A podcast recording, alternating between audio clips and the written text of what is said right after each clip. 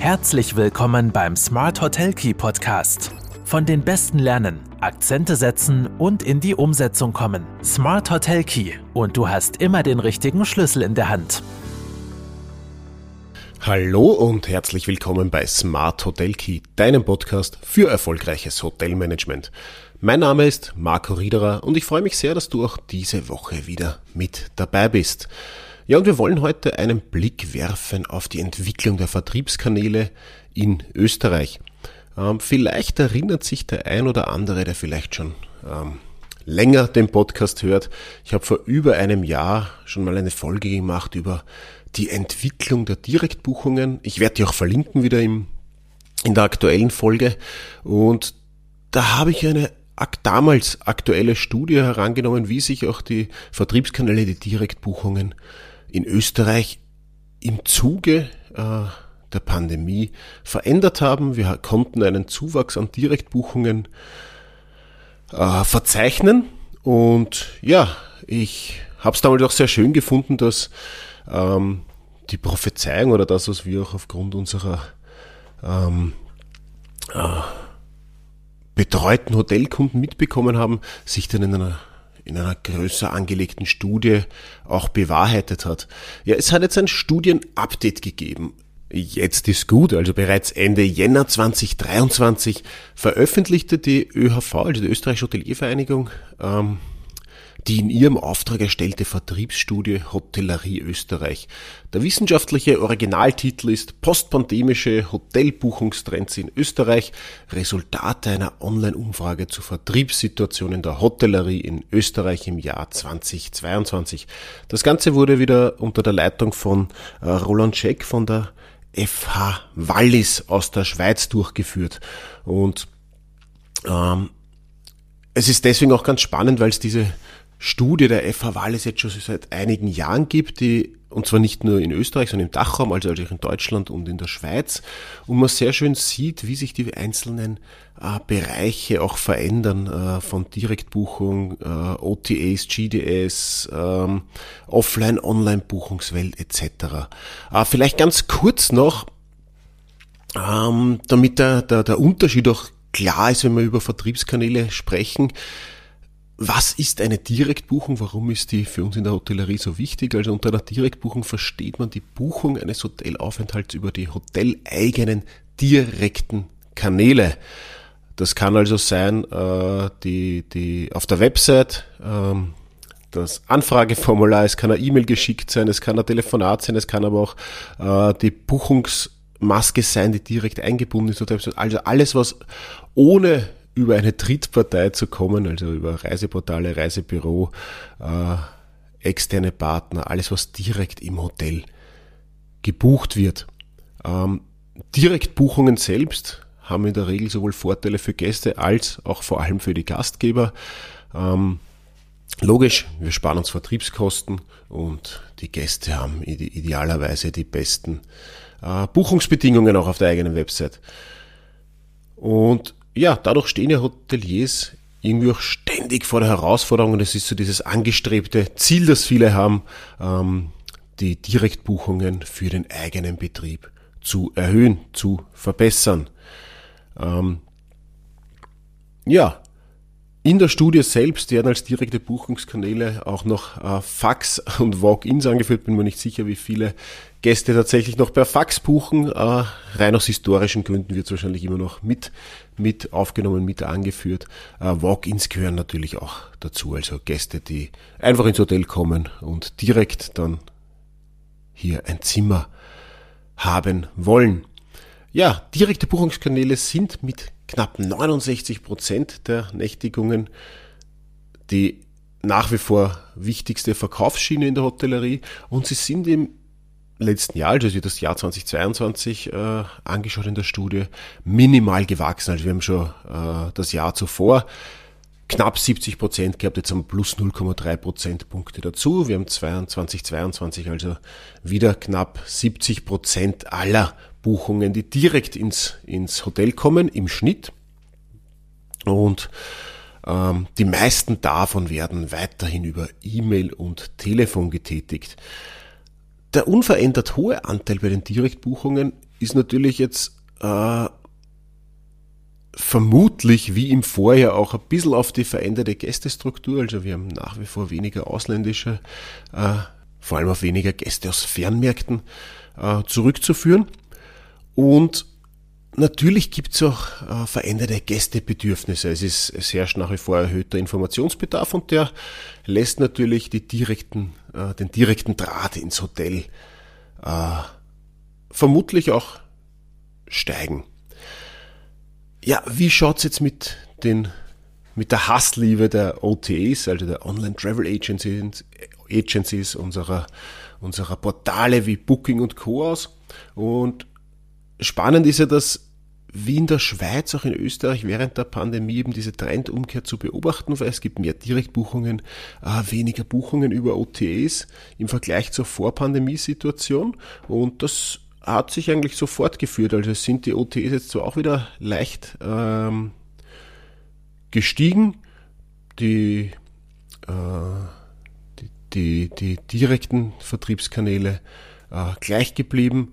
Und ja, von dem her reden wir immer noch von einem Verhältnis von 70 Prozent, 20 Prozent und der Rest sind ungefähr dann 10 Prozent, also traditionelle äh, Vertriebspartner, Tourismusorganisationen etc. Wenn man sich jetzt anschaut, äh, wie schaut's mit den äh, Buchungen online, offline aus? Insgesamt wurden mittlerweile 37 Prozent, das ist wieder Wachstum um 2 Prozent, äh, der Nächtigungen bereits in Echtzeit über Online-Kanäle generiert. Das heißt, ähm, jetzt reden wir nicht von direkt und nicht direkt, sondern was passiert online, was passiert in unter Anführungszeichen Echtzeit, also OTEs, hoteleigene äh, Booking Engine, GDS, CRS, also Global Distribution Systems oder Central Reservation äh, Systeme der Hotelketten. 37% äh, der Buchungen wurden über Echtzeit Online-Buchungen generiert. Und die OTEs nehmen in dem Markt natürlich nach wie vor den größten Anteil ein mit 20 Prozent nahmen aber im Vergleich zu 2019, also vor der Pandemie, um viereinhalb Prozentpunkte ab. Und im Vergleich zur europäischen Hotellerie ist der Anteil der Direktbuchungen in der österreichischen Hotellerie auch deutlich höher und der Marktanteil der OTs niedriger, was ja ein schönes Zeichen ist. Also in Österreich haben wir einen höheren Direktbuchungsanteil mit einem niedrigeren äh, und einen niedrigeren OTA-Buchungsanteil als im internationalen Vergleich und das ist ja doch eine sehr positive Nachricht. Äh, eine ganz spannende Erkenntnis auch aus der Studie, weil auch da immer die Stammgäste ähm, mit einbezogen werden. Also rund 30 Prozent der Stammgäste buchen zu 100 Prozent direkt. Also ein Drittel eurer Stammgäste bucht auch immer direkt bei euch im Hotel. Äh, und weitere zwei Drittel der Stammgäste fast immer, also zwei Drittel der Stammgäste buchen zu 80 bis 100 Prozent äh, direkt im Hotel. Es gibt aber trotz allem Gäste, die immer wieder kommen und die unverbesserlich sind. Also fast 10% der Stammgäste nutzen beinahe ausschließlich OTAs für die Buchen. Also sie kommen zwar schon zu euch, kommen immer wieder zu euch buchen, aber trotzdem, weil sie es so gewohnt sind, beispielsweise immer wieder über Booking oder über einen anderen Kanal. Uh, Booking ist im, im OTE-Segment ja fast das Synonym, die sind absoluter Marktführer. Uh, weit abgeschlagen folgt da noch Expedia. HRS spielt mittlerweile wirklich nur noch eine untergeordnete Rolle, vor allem in der Ferienhotellerie. Ähm, Vielleicht auch noch ein kurzer Auszug. Ich habe ein paar Grafiken und den Link zur kompletten umfassenden Studie natürlich gerne auch im, im zugehörigen Artikel zum Post Podcast eingebaut. Also ihr könnt euch da die äh, wichtigsten Entwicklungen grafisch anschauen oder euch auch die ganze Studie runterladen, die, auch die ist verlinkt. Aber ganz kurz noch zur, zur Buchungstechnologie, weil rund 60 Prozent der Hotels pflegen ihre Verfügbarkeiten auf den Online-Buchungsportalen äh, mittels Channel Manager. Und das ist gut, weil es viel Arbeit erspart. Ähm, mehr als die Hälfte aller Hotels verfügt auch über eine permanente Anbindung oder die sogenannte Schnittstelle ähm, des hoteleigenen Buchungssystems eben zur, zur Auffindung der Verfügbarkeiten in Metasuchmaschinen. Und spannend, was wird da am meisten genutzt? Äh, Google Ads mit 77 Prozent, die werden am intensivsten genutzt.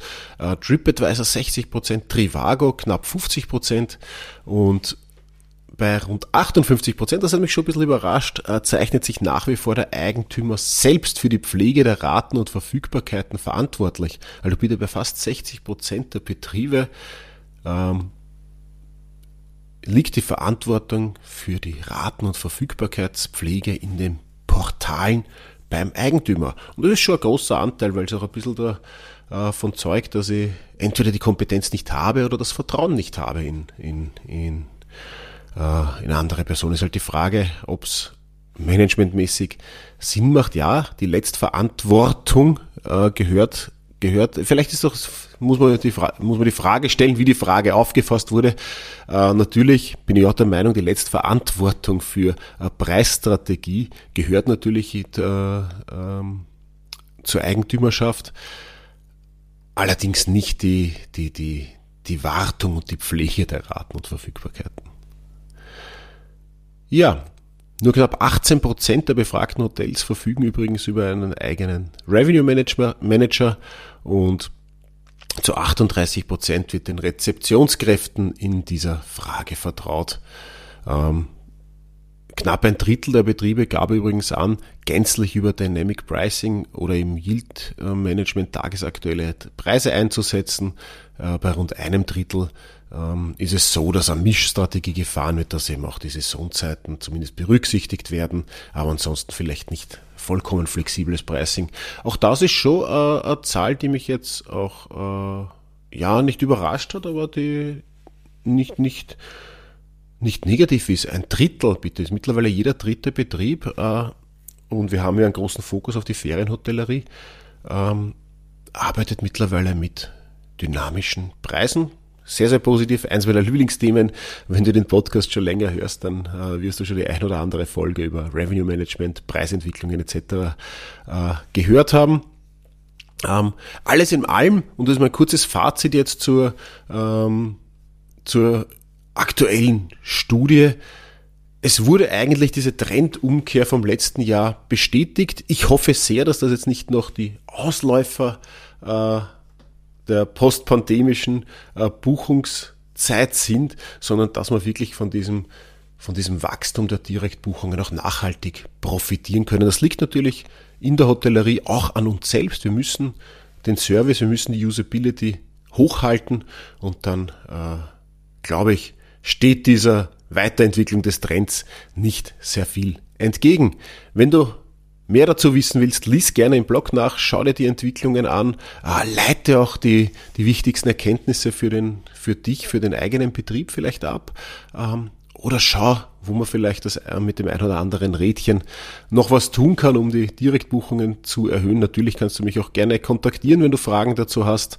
Ähm, wenn es dir generell ein Anliegen ist, dass mehr deiner bekannten Freunde und Kollegen auch Einblick in die Materie bekommen, dann empfehl doch gerne, empfiehl doch gerne den Podcast weiter. Aber wenn du es noch nicht getan hast, abonniere, abonniere ihn. Ähm, freue mich auch immer über positive Bewertungen, so dies im Podcast Player deiner Wahl möglich ist. Ansonsten hoffe ich, es war wieder einiges Interessantes für dich dabei. Ich wünsche dir noch einen schönen Tag, freue mich, wenn wir uns nächste Woche wieder hören und in diesem Sinne alles Liebe und bis bald.